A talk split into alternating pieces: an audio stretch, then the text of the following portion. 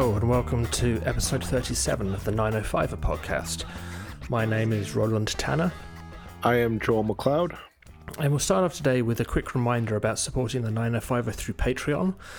Joel and I are doing this podcast for the love of it, uh, but also because we think it's important that our region has a media outlet that doesn't treat the millions of people who live in our cities as an afterthought. But we want to see the 905er grow into something bigger than just the two of us. We want to be able to pay for professional coverage, to spend the time needed to cover stories unique to our region with the level of detail they deserve. We can only do that with your help. Please consider becoming a monthly donor to the 905er via Patreon at patreon.com forward slash the 905er. We're happy to say that Patreon has recently begun uh, accepting Canadian dollars as a currency, and we'll also be offering annual subscriptions as an alternative to monthly payments plus additional levels of support in the weeks ahead. And yes, we're also planning on offering awards to everybody who supports us. Watch this space. Our interview today picks up on an important story that is affecting thousands of Ontarians, but which has attracted relatively little attention, and that mainly on how it's affecting people in Toronto. Early in the COVID crisis, the province suspended all evictions and eviction proceedings. That moratorium ended in the summer. Since then, the Landlord and Tenant Board has gotten back to work with gusto and has been processing large numbers of evictions via video call, regardless of the spread of COVID or the precarious financial circumstances many Ontarians are facing themselves in at the moment. To speak more about this issue, which applies to renters across the 905 region, we're speaking today with Alyssa Brierley, Executive Director and General Counsel at the Centre for Equality Rights and Accommodation. Alyssa is a 905er herself and grew up in Burlington before training as a lawyer and standing as a candidate at the 2011 federal election. She then worked as Health, Social Justice and Labour Policy Advisor to the President of the Treasury Board of Ontario and as the Director of Policy to the Minister of Economic Development, Employment and Infrastructure prior to 2018. As Executive D- Director of CERA, Alyssa leads an organisation that both advocates for legal reform in housing and also provides services and advice to people facing eviction. Hey, well, uh, welcome, Alyssa Brierley, to the Nine to Five podcast. Um, really glad to have you on today. Uh, just in the interest of just full disclosure, Alyssa is is uh, definitely someone who I, I count as a friend, and Joel and I have both known her for probably getting on for 10 years or so um, uh, uh, because of our, our, political involvement in the past. And Alyssa was, was a, a candidate for the uh, federal Liberal Party of Canada back in back in the day, but is now uh, working at the uh, Center for Equality Rights. Um, so, Alyssa, I wonder if you could just sort of kick us off um, by kind of giving us the background to this story. Um, uh, that you know, obviously, with um, COVID, many of us have been under the impression that that uh, the, the, government was kind of saying, you know, don't be kicking people out um, of their homes during COVID, and yet it appears that something very different has been happening. I, I wonder if you could just give us the, uh, the, the background to that story. Sure, and uh, thanks for having me on the podcast. Uh, it's great to it's great to to be here. Um, so, in terms of uh, maybe maybe it makes sense to sort of start back at the beginning of the pandemic because I think part of what you said is right insofar as the government at the beginning of the pandemic uh, took some action to make sure that nobody was losing their home. So uh, you may recall back in March, there was a province wide moratorium put on evictions, uh, residential evictions. Um, and that there were sort of two pieces to that moratorium. Uh, one was the moratorium on enforcing the orders themselves that came out of the process that everyone has to go through uh, if they are going to be evicted uh, at the landlord tenant board. And the other part of the moratorium was the suspension of all activity, um, with with a few minor exceptions, um, at the landlord tenant board itself. So existing orders could not be enforced, and no new orders uh, could be sought. And that was as uh, as of March 19th. And that stayed throughout most of the summer as we had the state of emergency uh, due to COVID Uh, and in July, uh, that um, order that was that was governing the moratorium was amended to allow for it to be lifted whenever the government uh, lifted the state of emergency, which we know happened um, in August. So, or sorry, it, it, happened in July. So, as of August 1st, all of the eviction activity um, re uh, restarted. So, hearings started resuming at the landlord tenant board. Eviction orders that uh, people had and had not been able to enforce for the previous several months started to be uh, enforced in earnest. And it was really problematic because while the operations of the landlord tenant board resumed, they obviously had to make some significant changes to the way that they operated to accommodate for the public health guidance around things like social distancing. So, uh, all sorts of changes were made, hearings were uh, being held by Zoom, and this um, caused a whole bunch of problems for uh, tenants. Um, moving online, we know creates significant barriers for people who have who are uh, low income, who don't have access to appropriate technology, even for people who are outside of sort of core metropolitan areas that have trouble with connectivity issues. And we know that this isn't in you know far off parts of the province. We know that parts of you know Vaughan and York region don't have adequate um, internet connectivity. Uh, so when you're holding hearings that determine whether somebody's able to keep their home or not uh, over internet uh, through through um, processes like Zoom, and somebody doesn't have adequate technology to allow that to happen, it's it's deeply problematic. It should also be pointed out, just as a uh, an addendum, that in in this past week we've had numerous reports of internet shortages here in the 905, like not not the rural parts, like the urban areas, Burlington, Oakville, Mississauga, Peel, the highly urban areas have been reporting widespread internet outages. Um, and so I can imagine that, yeah, I mean, it's one of those things we take for granted in this country that, oh, internet, yeah, we've got access to the internet. It, in a lot of cases, it really it has turned out to be quite spotty, even in the best of urban areas in the province. And so, yeah, I can see the, the problem of trying to rely on a tribunal or at a meeting that will determine if somebody is becomes homeless or not eff- effectively is highly problematic to say the least.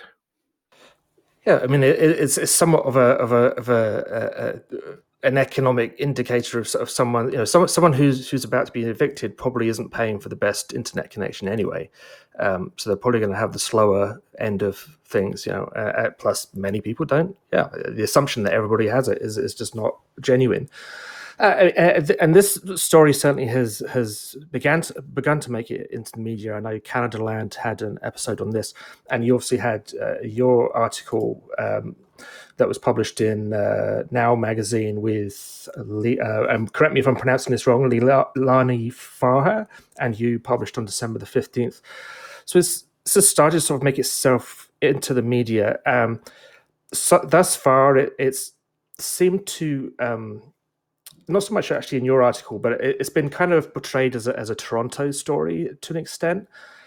Is there anything that, that actually suggests this is something that affects um, people in Toronto more than say the 905, or is it just the same everywhere in essence? Yeah, that's a great question. Um, and no, it's definitely not a Toronto story by any stretch of the imagination. Toronto tends to get um, tends to get a lot of attention. Uh, I think just by virtue of the fact that it's large and and it has a large renter population. But this is this is happening all across the province.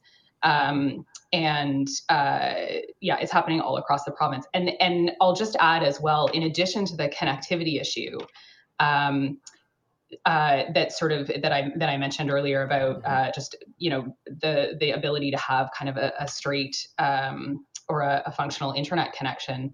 There are a whole bunch of other issues that uh, that are facing folks trying to navigate these procedures. Um, through this new um, sort of COVID environment, uh, people are having a really hard time connecting with uh, legal counsel to be able to get um, advice on how to approach the uh, the hearing. We know, and, and this is a this is a problem that predates uh, COVID for sure.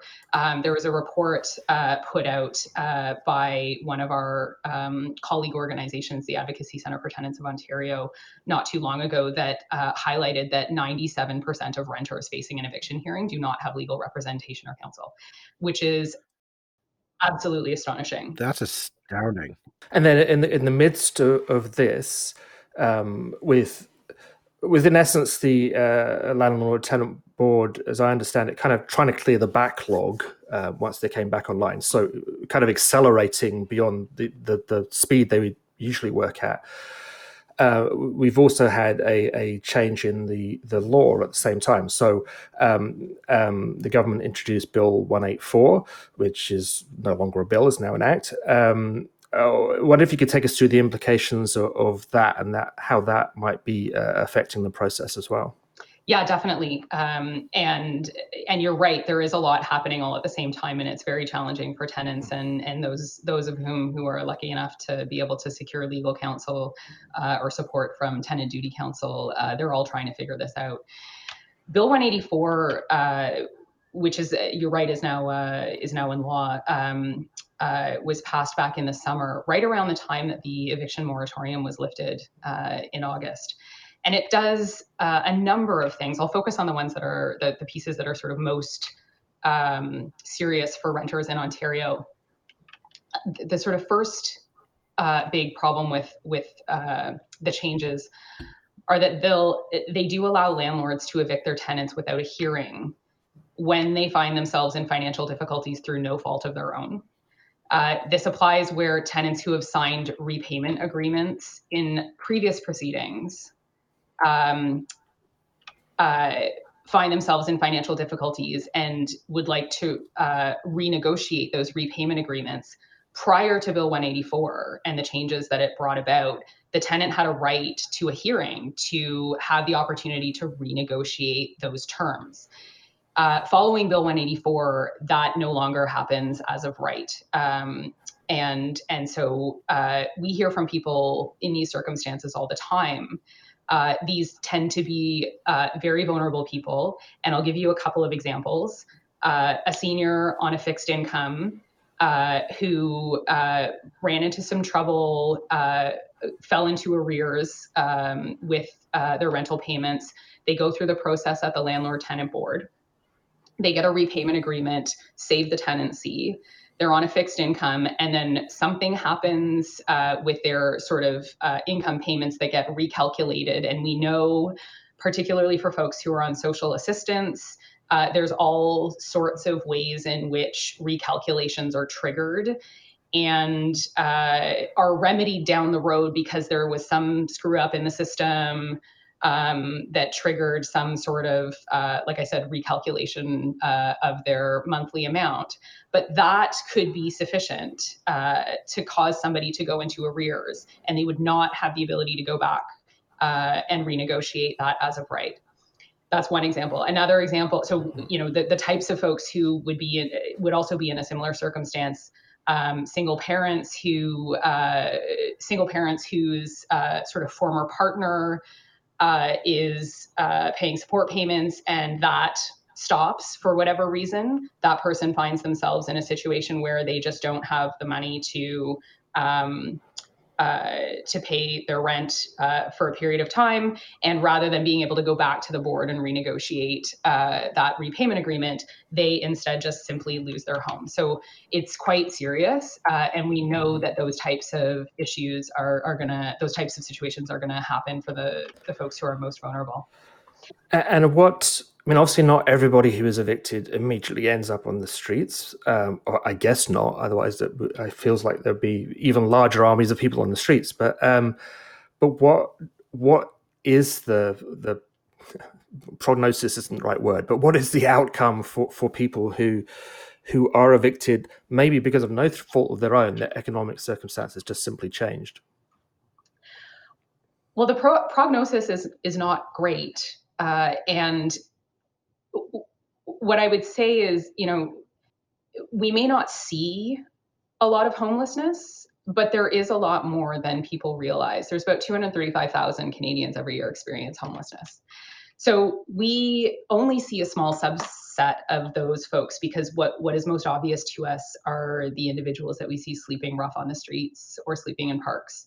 But there's a whole bunch of people who uh, are, uh, for example, sleeping in their cars, couch surfing, sleeping with friends and families, uh, folks in the shelter system. There's 10,000 in Toronto's shelter system alone, for example.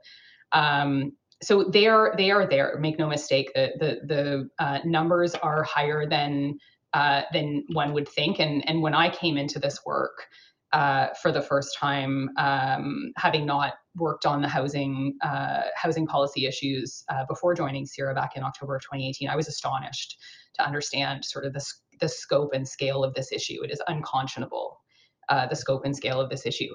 For folks who are are just more directly to your question um, about you know what happens to to these folks, I mean, really, um, the most vulnerable individuals are will simply become homeless because when they lose their homes, they're not going to be able to afford uh, rent at the current levels. Which you know, sorry to use a, a, a Toronto sort of uh, number, but pre-pandemic that was twenty three hundred dollars for a one one bedroom apartment, and we know that the rents in the GTH or the the greater um, the greater Toronto Hamilton area, the rest of the 905, are trending in a similar pattern. And in fact, the rents in Burlington uh, are higher than the rents in Toronto. So it is a dire situation for folks in uh, in this area. And uh, you know, at this point, their options uh, are very often to uh, you know find a place in the shelter system, sleep with friends and family, which is increasingly difficult to do with COVID. Uh, otherwise, we are looking at homelessness on a pretty significant scale. Um, uh, uh, this might be outside your your realm of expertise, uh, Alyssa, but you know, I I wonder if maybe you can speak of the fact because I've always been puzzled as to why this would why they change the rules surrounding evictions uh, and and and tenant rights uh, in the middle of this pandemic. Um, and as somebody who who is engaged in this uh, and sees the effects of this uh, on the, the, everyday person, uh, if you will, uh, like can you, can you is there is there a rationale behind why would why would we do this in the middle of a global pandemic? I can understand maybe the the the Tory government had this on their agenda book for a while. This was a policy that they wanted to implement, but like right now, people, the people who would be most affected by these evictions are people of precarious work or, you know, working in restaurants or retail that all of a sudden now that that job isn't as steady as it once was. Why, why make it even more precarious for these people by saying, yeah, not only is your, your employment you know on shaky ground now your your your residency is as well. And uh, do do you know why that why this of all times we would want to mess with this system in this in this manner? I think that's a great question, and I think a lot of us working in this area have been scratching our heads uh, to try to figure this out. Um, you know, I have a few sort of few thoughts. Um, I know, you know, sort of a, a generous interpretation, um, and then there's sort of a less generous interpretation um, I think, uh, you know, I, I do know that the government, the provincial government, has for some time had uh, an agenda for uh, modernization of the of the justice system uh, and sort of a broad mandate to increase the use of technology. So, in terms of the technological change, I know that that's been on the been on the radar for quite some time and something they've been trying to move forward with. And, you know, uh, in some circumstances, it may make sense when faced with a, a, situation where you can't proceed with in-person proceedings to, to look to facilitate that. I think it's probably more appropriate for, say, a commercial or a corporate context, maybe, and, and certainly less appropriate for the context where we're dealing with vulnerable individuals who for whom the um, the outcome of the proceeding is so fundamentally life altering. Uh, so that's you know on the technological side. In terms of the the substantive changes to the law, I mean it, it's it, that speaks to more uh, I think a broader question of of who government speaks to and who government understands, uh, and who who and what interests are sort of front and center for for uh, governments, and I don't think, from what we have seen from this government, that it is vulnerable tenants. It's very frustrating, obviously. That I mean, this seems to be a part of a wider picture of, of what happened in the fall in uh, this province. What I mean, looking at taking this out into sort of the wider picture, obviously, your work at uh, Centre for Equality Rights and Accommodation is is to do with everybody's right to accommodation and how that should work. What would the bigger picture kind of fix be? What would you like, given a a, a willing government and uh, uh, you know limitless resources or whatever? Uh, what do you think should happen in the province? Um, a in the short term now to deal with COVID, and B uh, in the longer term to sort of handle the the issues with affordable housing and uh, tenants' uh, rights that we've seen. That is a great question, uh, and it's kind of a huge one. I'm sorry. get comfortable because I have I have a probably quite a lengthy answer, and maybe maybe just to back up a step, I think it's helpful to diagnose the problem a little bit more specifically because housing is a pretty um, it's a pretty complex area and there's lots of things that are going on uh, to uh, that have contributed to the problem. Uh, but i think you know from my perspective there's a few key problems that need to be solved. One of uh, you know and we got to where we are now because of a, uh, I think of a few primary uh, things that have happened. One in particular significant disinvestment by governments in social housing uh, and um, the lack of construction of purpose built rentals. Uh, and that's a, a problem that uh, you both, uh, I'm sure, are aware is, has been happening over several decades. So that's one thing. Another thing is the uh, sort of on an individual level, the incentives that individual landlords have to um, move tenants along and uh, increase rents, which is something that we deal with at CERA uh, sort of on an individual basis with, with the clients that, that reach out to us for help.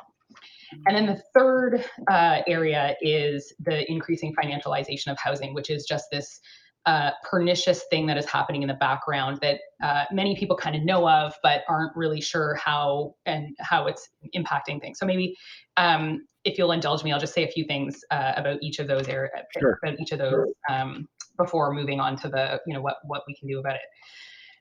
So in terms of uh, government investment in affordable housing. Um, we know that the federal government, uh, in particular, pulled out of investing in housing in the 90s, and there's been almost no social or subsidized housing built since then.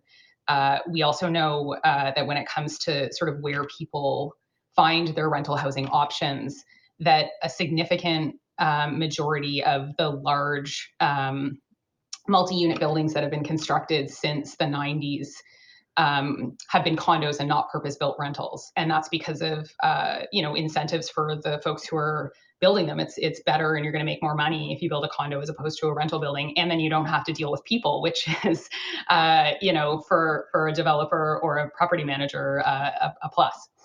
Um, and so it's, it's simply you know the the demand is not keeping pace uh, with the need, and that is like if you you know boil it down, that is what economists call a market failure. Um, it's a classic market failure in, in sort of the traditional uh, economic sense of the world. So, so that's the the sort of scope of the problem. And I think um, you know when we talk about um, what needs uh, what needs to be done about about that, we need to find ways to incentivize, um, or sorry, we need to um, we need to, uh, or governments need to get back into the business of providing funding uh, and uh, funding for the kinds of housing that the market isn't going to be building, and also find ways to incentivize the kind of uh, the construction of the kind of housing that the market needs. Uh, there's very few uh, areas of uh, policy areas where uh, when you see a market failure for three decades governments fail to act and for some reason we're just allowing that to happen uh, over and over and over again.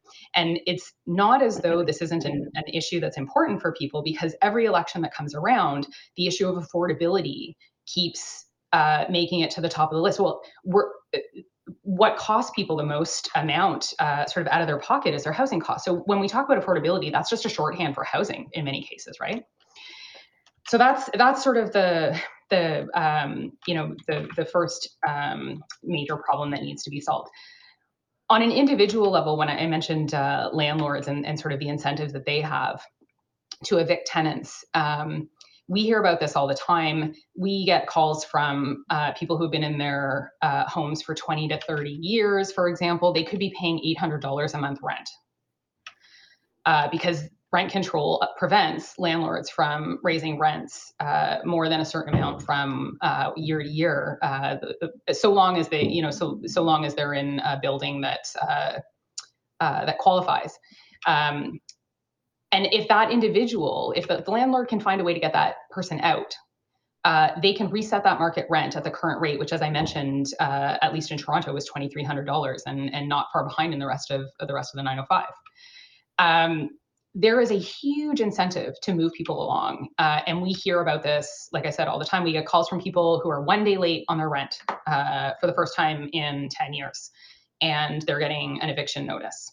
Uh, so that type of behavior uh, needs to really um, there need there needs to be some way of addressing that behavior because that that is not helpful for uh, that's not helpful for individual tenants. It's also not helpful for the market because it just leads to a massive escalation in the in the, the price of the market.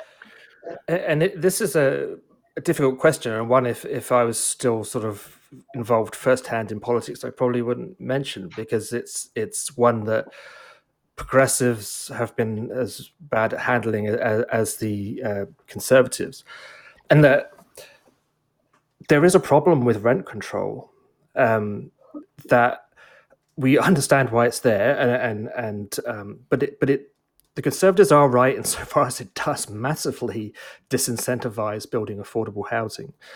Um, now, maybe rent control can would work if governments were also doing the investment to build um, to build affordable housing to make sure that the supply is there, but but they're not. Um, I mean, is there any country in the world? I mean, I, I, I'm sure listeners are, are, sick and tired of hearing me talking about how the fact they grew up in Britain and it's different there. And it's not, I, I don't raise these things because I think it's better, because it's often far worse, but it's different and it's an interesting contrast. Um, Britain has massive, massive, massive supplies of municipal government built uh, housings. Um, and, you know, it, things are still expensive there. I mean, it doesn't solve everything, but um, why do you think that in North America as a whole, the uh, the idea of you know building the supply that we need um, in a non-private sector way, and then renting it out? I mean, these the houses that were built in the town where I grew up in the 1950s are still being rented out year after year after year. I'm, I assume it's a kind of profitable uh, enterprise now after all that time. That the municipal government is basically a landlord um, with a very large supply of of, of stock. Um, wh- why have we so been so reluctant to to go down that road here? That's a great question. Um, that's a really great question. I mean, I think I think part part of it is um, you know we're we're we're seeing sort of the the legacy uh, you know as as strange as it seem as strange as it may seem to say because it it's was quite some time ago but i think we're still seeing the legacy of of the sort of thatcher reagan uh, approach to social policy playing out here. And um, you know we've uh, we had a particular approach of d- dealing with housing until the 90s uh, and then a switch was was flicked uh, and and that hasn't been revisited in a serious way since that time. I will say um, uh, with the uh, a very important caveat that we now have, um, as of a, a, few years ago, a national housing strategy, and as of uh, last uh, June 2019, a National Housing Strategy Act that gets the federal government back into housing in uh, a big way and in a way that it hasn't been involved in 30 years. So uh, I'm a bit of an optimist. Uh, some may call me naive, but I'm I'm I'm an optimist because I have to be. when you work, in, when you work in, in politics and deal with, with issues like these.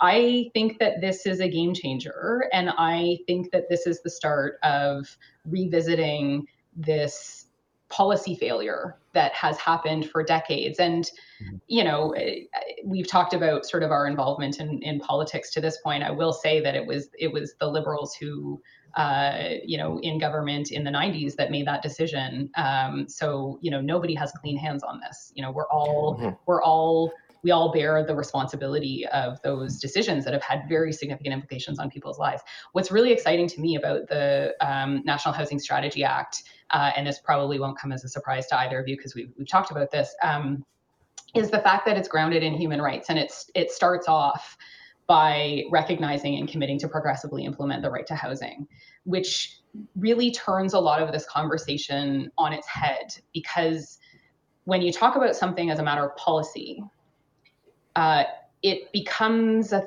thing that, um, how do I say this? Uh, when something's a policy, it's it's kind of a nice to have, uh, and governments can sort of make decisions on it the way that they make decisions on anything else. When you recognize something as a human right, it fundamentally changes the way that we talk about that thing. Uh, it is elevated to a level of importance, which means you can't just turn it off and on whenever you feel like it. You can't just pay attention to it when it's convenient for you. Uh, and you can't just sort of cut it out of the budget because you're trying to uh, get to balance. Um, governments toy with and mess around with human rights at their peril. Uh, and as the sort of sector that I work in becomes increasingly um, aware of and has the capacity to understand and frame the work that we're doing in the context of human rights, this culture of housing as a human rights, uh, I see it sort of firsthand with the work that I'm doing is growing, and people understand it. People understand that housing is a human right because they know how important it is to them, and they get it. It's very intuitive. Um, I, I I wanted to, to kind of take that note and kind of bring the conversation uh, back a bit because um, we're right now we're in a, we're still in this pandemic. Um, there are a lot of people who are uh, I don't know I don't have the numbers in front of me, but a lot of people are currently unemployed or they're underemployed and they're they're they're in very precarious uh, financial situations. Um, and the ability now to go in and I know I know the the province has, has implemented a, a moratorium once again on evictions, but in my mind, as we've kind of discussed, it's just pushing the problem down the road. At one point, those people have to go back to a landlord tenant tribunal and plead for them to stay or renegotiate or whatever, and they very well may be evicted from their homes. Which, if you, eh, as we've discussed, there could be a tsunami of homelessness coming our way in 2021 or post COVID, um, whenever we're out of this mess. And I bring this up because everyone's talking about oh the economic recovery. You know, we need we need we need to, the the the economy to come back and whatnot. And it dawned on me as we were discussing how hard is it for an economic recovery when you have such a huge number of people who are potentially homeless? I mean, how how are those people able to re-engage into the economy in a meaningful way not just you know paycheck to paycheck but somebody who has an education a background a diploma degree whatever to now go back in and say oh well i want to start up a business. I want to i want to be able to be hired yet you don't you have no permanent fixed address to put on the job application. And you know i, I, I just i I find this is all connected. It's it's not uh, you know this problem is happening over here and evictions are happening over here. I find that they're very much connected if we want to come out stronger post COVID nineteen. Uh, maybe maybe you want to touch on that in your experience with uh, with the issue, Alyssa. Yeah, absolutely. Another great question, and you know the the specific question of you know how to what extent is a an economic recovery possible where such a significant portion of the population is facing housing precarity? I, I mean, I think the answer is it's impossible. Um, we know that people can't succeed without homes, um, uh, and that you know that exists for everyone um, without exception, right? I mean, without a stable home, you your health outcomes are worse, your employment outcomes are worse, um, your mental health suffers. Uh, it is a it is a real and significant problem for for everyone, and and of course it affects different people differently based on you know to your point uh, sort of folks who are uh, recent grads who are sort of looking to get into the job market versus you know the individual who is uh, sleeping rough on the street or or in a in a tent uh, in in the, the, local park. Um, the um, but they they uh, you know it may not seem this way, but they are facing very similar circumstances in in terms of uh, in terms of housing precarity, and so we run the risk of having this um, very um, significant social problem affecting people right across a demo like a, a range of demographics uh, in a way that we haven't really seen before. Um, I think governments would be, um, you know, take switching from sort of the housing housing as a human right um, angle and just sort of talking, uh, you know, about this as a matter of pure policy. I think governments would be wise to keep in mind the importance of housing when they when they look at a recovery because it is not going to be possible. Um, it's not unlike sort of uh, some of the conversations that uh, are happening with respect to childcare. There is a whole swath of the population who are not going to be able to get back to work if they don't have uh, if they don't have the ability to have childcare. Uh, and it's no different with it's no different with housing at all. So I think it's important to look at these things holistically. I uh, I sincerely hope that that is the way that this is going to be viewed. Um, you touched on you made another comment um, as well, sort of earlier in your remarks that I just want to respond to as well, which is kicking the can down the road.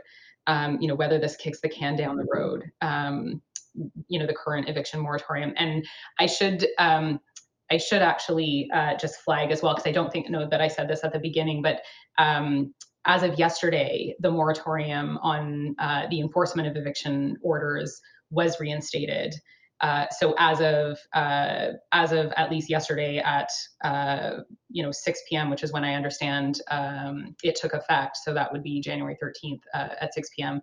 No residential eviction orders will be enforced uh, for the duration of the emergency order.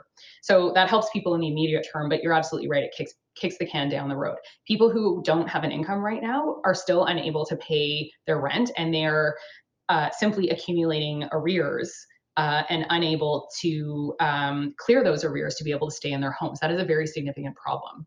Uh, and uh, without some kind of an intervention by government, there will be a tsunami of evictions when this is all over. Uh, and uh, it will bring all of the sort of pernicious um, implications. Um, I mean, I, I don't, I cannot imagine what our province and region would look like with uh, evictions of the scale that we are looking at, but it is terrifying. And my my, you know, this may be my my bias is speaking, but I don't think it is.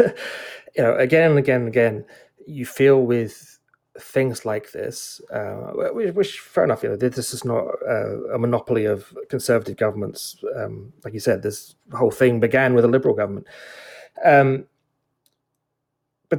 the end up if you if you're doing it purely on the basis of cost and what the government has to pay to keep people healthy, this is the more expensive road to go, because, like you say, mental health, uh, drug addiction, uh, you know, all these things that go along with with people living in desperate circumstances are so expensive to deal with, um, uh, and we could avoid all of that um, with with sure, a little bit of expense now, um, and maybe a substantial amount of expense now, but it will be less substantial than what we're paying down the road. Um, so it, it, it's it's frustrating, and you feel. I mean, I I've said this. I don't know how many times now. Um, you know, the sort of hope that we come out of this this um, period in our history kind of with the same attitude as we had at the end of the Second World War. Was like, okay, you know, home fit for heroes. Um, we're going to build a sort of brave new world that is better than what we had before.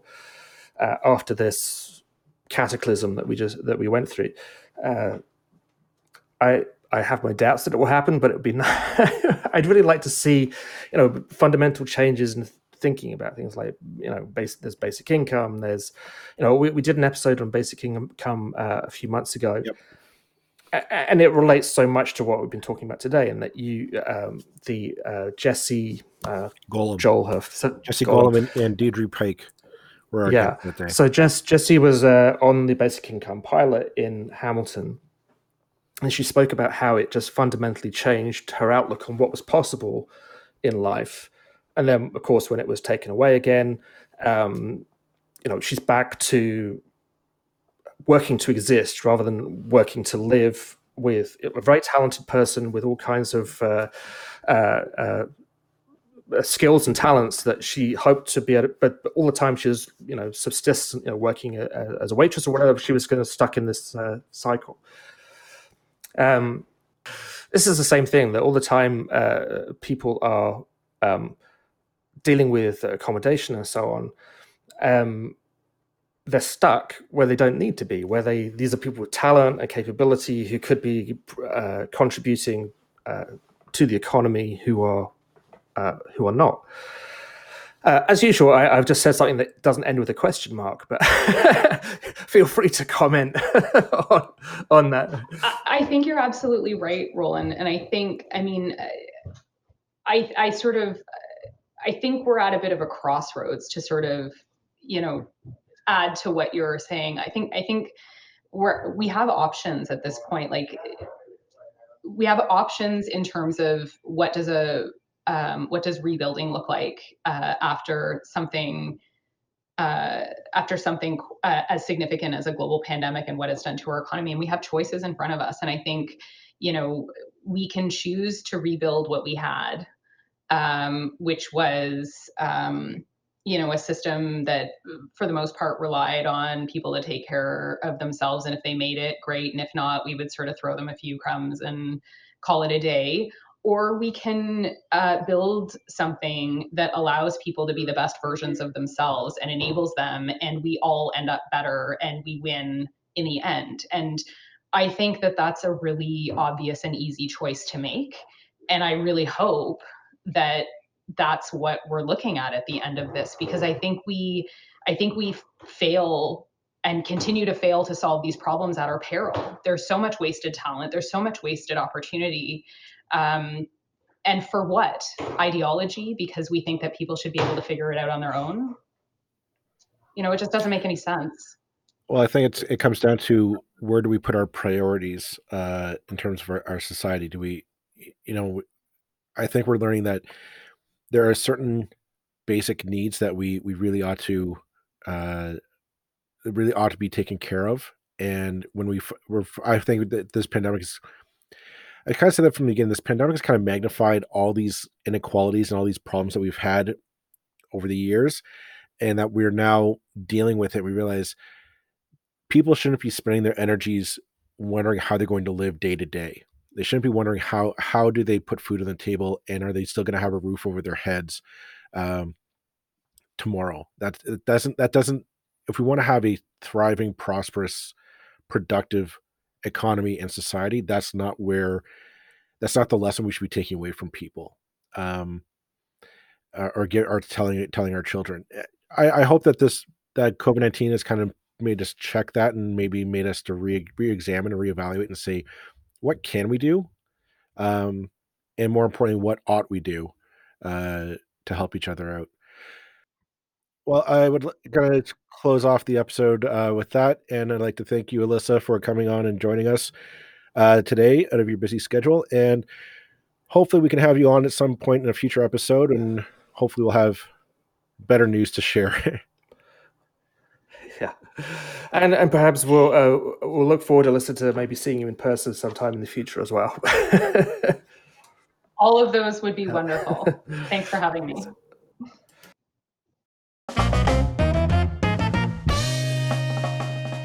That's it for this episode of the 905er. Thank you for listening.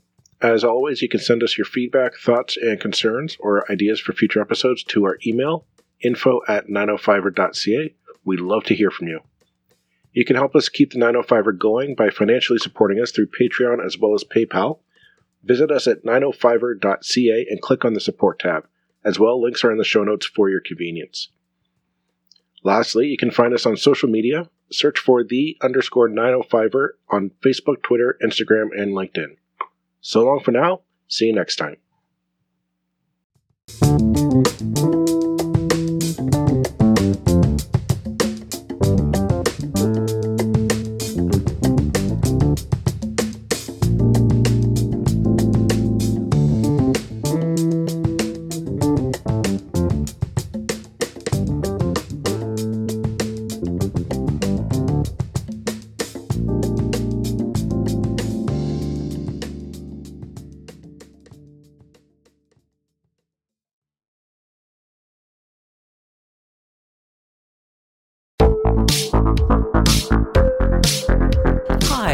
Connie Thiessen, the host of Broadcast Dialogue, the podcast. We focus on Canada and the challenges facing Canadian radio and TV, as well as highlighting those moving the industry forward from podcasting and streaming to new broadcast tech. Check us out at broadcastdialogue.com or your favorite podcast app.